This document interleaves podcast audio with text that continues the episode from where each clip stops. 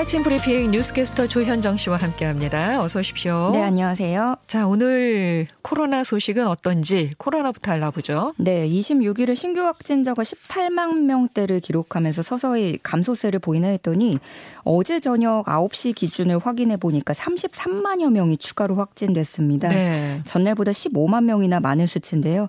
따라서 감소세 판단은 아직 이르다는 얘기도 나오고 있습니다. 더불어서 또 다른 변이인 스텔스 오미크론의 검출률이 더 늘어나면서 국내 확진의 56.3%를 차지하게 됐습니다.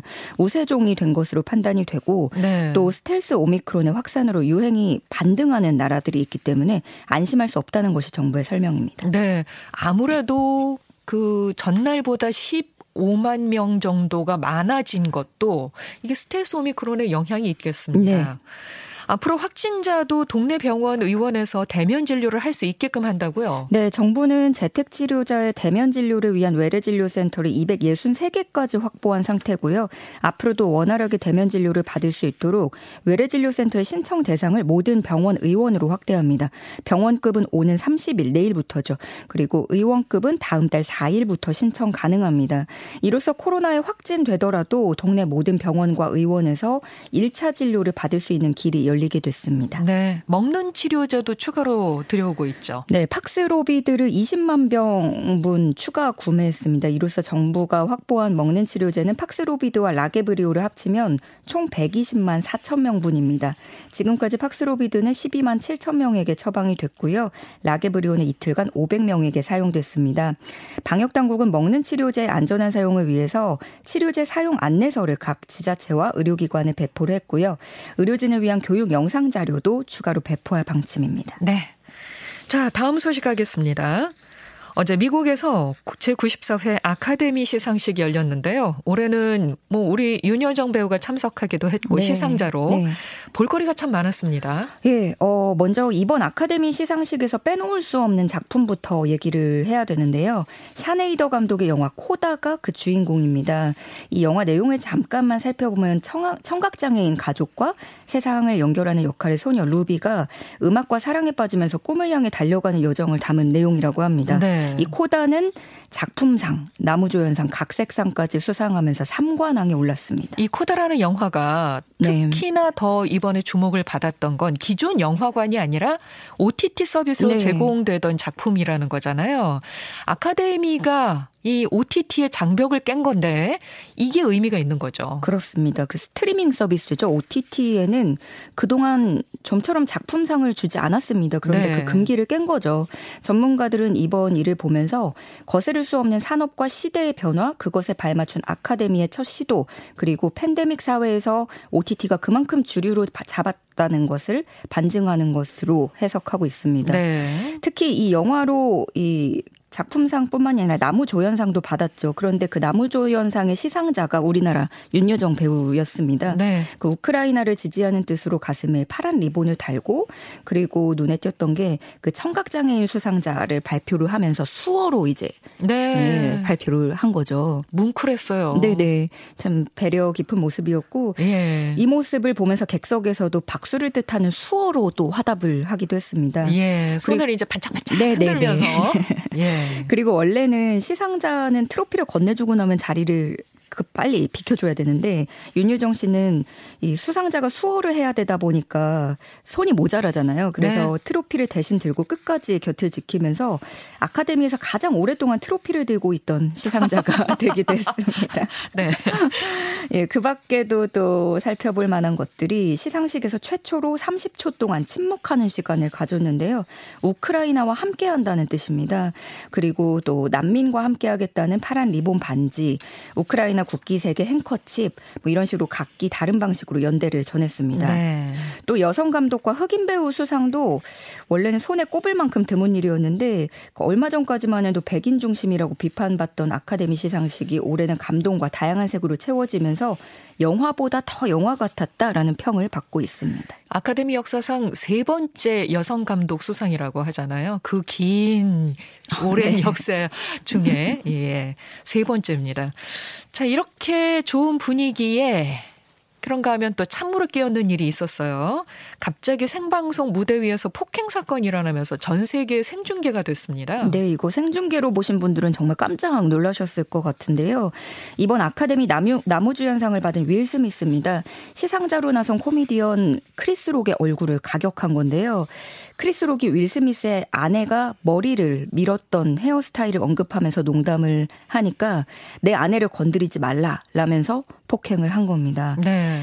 어, 이런 돌발 행동이 상당히 갑작스러운 거라서 참석자들이 초반까지만 해도 이게 실제 상황인지 연출된 것인지 파악을 하지 못해서 어리둥절해 하기도 하는 그런 모습도 보였습니다. 근데 윌 스미스는 결국 수상을 하면서 눈물을 보이며 사과하기도 했는데요. 일단 폭행당한 크리스 록은 윌 스미스를 고소하진 않기로 했습니다. 네. 그렇지만 아카데미 측은 용납할 수 없다는 입장을 내놨고 일부 영화 팬들도 남우주연상을 반납해야 한다라는 의견을 내고 있는데요. 또 반대로 언어 폭력은 용납되는 것이냐. 예, 언어 음. 폭력도 폭력이다. 이런 크리스 록이 너무했다 이런 의견도 또 보여지고 있습니다. 네. 뭐 아카데미 수상 자체를 취소할 수 있다는 얘기까지 네. 나오고 있던데요. 어떻게 될지 모르겠네요.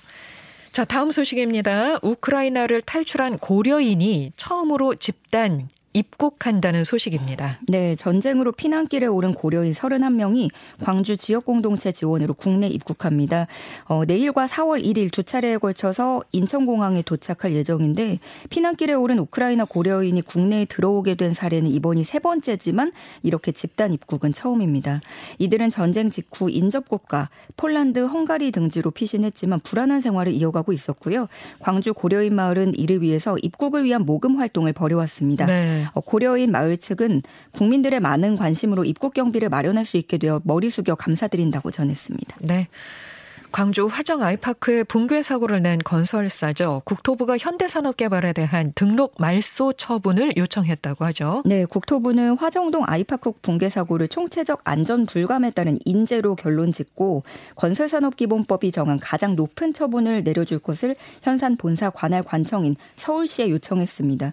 어, 등록 말소는 사실상 회사가 사라지는 겁니다. 새 회사를 설립하더라도 민간 공공부문 사업 수주는 어려워지는데요. 최종 결정을 하는 건 서울시의 몫이지만 국토부가 이렇게 단일 건설사를 상대로 등록 말소 처분을 요청한 건 성수대교 붕괴 사고 이후 처음입니다. 네. 이에 따라서 앞으로 서울시는 현산을 상대로 청문 절차를 거치고 최종 처분을 내리게 됩니다. 이와 함께 국토부에서는 부실 시공 근절 방안도 함께 발표했습니다. 예, 부실 시공으로 사망 사고를 낸 업체에 대해서는 원투 스트라이크 아웃 제도를 적용하겠다는 겁니다. 시설물 중대 손괴로 일반인 3명 또는 노동자 5명 이상 사망한 경우에는 시공사 등록을 말소하고 5년간 신규 등록을 제한, 또 5년간 부실 시공으로 2회 적발된 업체는 등록을 말소하겠다는 내용입니다. 그리고 징벌적 손해배상 배상제를 적용해서 손해배상 책임을 기존의 최대 3배까지 확대하기로 했습니다. 네. 다음 소식 갑니다. 다음 달부터 백내장 심사가 확 바뀐다고 하죠. 이 백내장을 앓고 있거나 수술 앞둔 분들 참고하셔야겠습니다. 네, 당장 오는 4월부터 세극등 현미경 검사 결과 백내장으로 확인되는 경우에만 인공 수정체 수술 실손을 지급합니다. 검사 결과지가 없으면 실손 보험금을 받지 못하기 때문에 수술 후에 꼭 챙겨야 피해를 예방할 수 있습니다. 이렇게 심사 기준이 강화된 이유는 올해 백내장 관련 실손 지급액이 역대 최고치를 기록했기 때문입니다. 대형 5개 보험사의 지난 2월 말 기준 지급 총액 금액은 1,300억 원에 달하는데요. 지난해 같은 기간보다 두 배에 달하는 규모입니다. 갑자기 이렇게 늘어난 거는 일부 안과가 과잉 진료를 하면서 시력 교정 명목이다 뭐 이렇게 명목을 붙여서 멀쩡한 눈을 잘라내고 인공 수정체를 삽입하는 수술이 빈번하게 이루어졌기 때문이라는 설명입니다. 네. 어, 따라서 4월부터 백내장 수술 후에는 검사를 받고 결과지를 반드시 챙기셔야 되는데요. 이게 또 뒤늦게 요구를 하면 병원이 거부하는 사례도 있다. 있다고 해요. 그래서 주의하셔야겠습니다. 네, 네. 잘 알고 계셔야겠습니다. 자, 해외여행의 가장 큰 걸림돌이었던 입국 시 자가 격리 의무가 사라지면서 항공업계와 여행업계가 들썩이고 있다고요? 네, 앞서 정부는 2022년 3월 21일부터 모든 입국자에 실시하고 있는 7일간의 격리를 국내 또는 해외에서 접종을 완료하고 접종 이력을 등록한 자에 한해서 면제한다. 이렇게 밝힌 바가 있었는데요. 네. 항공업계는 이번 조치로 국제선 여객 수요가 늘어날 것으로 보고 있습니다. 실제로 사이판처럼 자가 격리를 면 견제해주는 국가로 가는 항공편은 만석에 가깝게 나오고 있다고 하고요. 네네. 네. 싱가포르도 마찬가지로 여객 수가 꾸준히 늘어나고 있습니다. 그래서 항공사들이 이에 발맞춰서 국제선 운항을 늘리기 시작을 했는데요.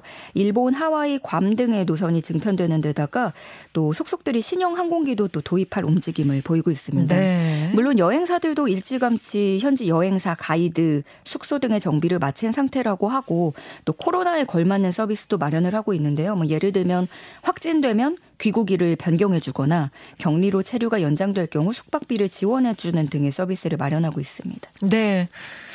이 그동안 기다리셨던 분들이 많으세요. 네 벼르고 계신 분들. 벼르고 계셨던 분들 많으시기 때문에 네, 또 반가운 소식으로 받으시는 분들 많이 계실 텐데 어쨌거나 이제 오가면서 안전하게 또 방역 수칙도 잘 지키면서 그렇게 다녀야 되겠죠?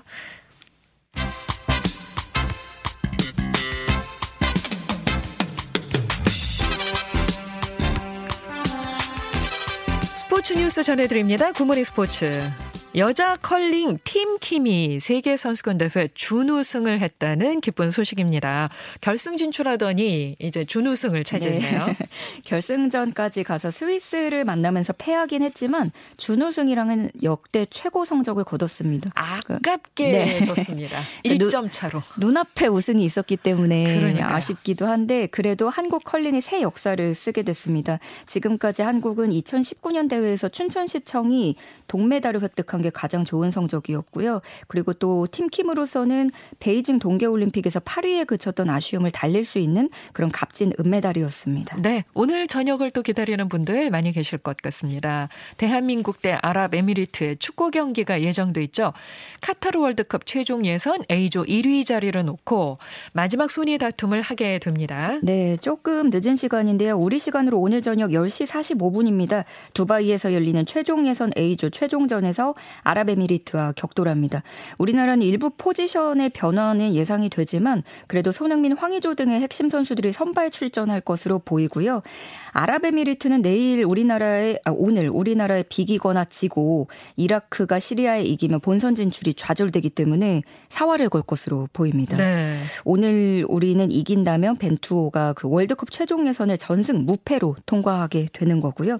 이에 앞서서 이제 이란의 경기도 좀 지켜봐야겠어요. 오후 8시 30분부터 이란과 레바논의 대결이 펼쳐지는데 지금 이란과 우리나라는 1위 자리를 놓고 싸우고 있기 때문에 어, 지금 순위는 한국이 승점 1점 차로 선두를 달리고 있는데 이 경기에 따라서 오늘 경기에 따라서 두 팀의 최종 순위가 결정이 되는 겁니다. 네, 네. 이란도 한국전 때는 불참했던 핵심 선수들이 뒤늦게 합류하기도 하고 그런 모습으로 봤을 때는 1위를 꼭 하겠다라는 의지가 엿보이는데요. 네. 다만 이란은 레바논에 이기더라도 자력으로 조 1위에 오를 수는 없고요. 한국과 아랍에미리트 겨, 결과를 지켜봐야 되는 상황입니다. 우리는 이미 이제 월드컵 본선에 진출하는 진출은, 게 확정됐습니다. 네. 그러니까요. 오늘 밤에 10시 45분이거든요. 지금 네. 이 시간 방송 들으시는 분들은 좀 일찍 주무시는 분들 많으시기 네, 때문에 맞습니다. 너무 저 이렇게 늦게까지 초조하게 이렇게 안 네. 봐도 되나요? 기다리지 마시고 그냥 일찍 주무세요. 저희가 내일 아침에 결과를 전해드리도록 하겠습니다. 자 지금까지 뉴스캐스터 조현정 씨 고맙습니다. 고맙습니다.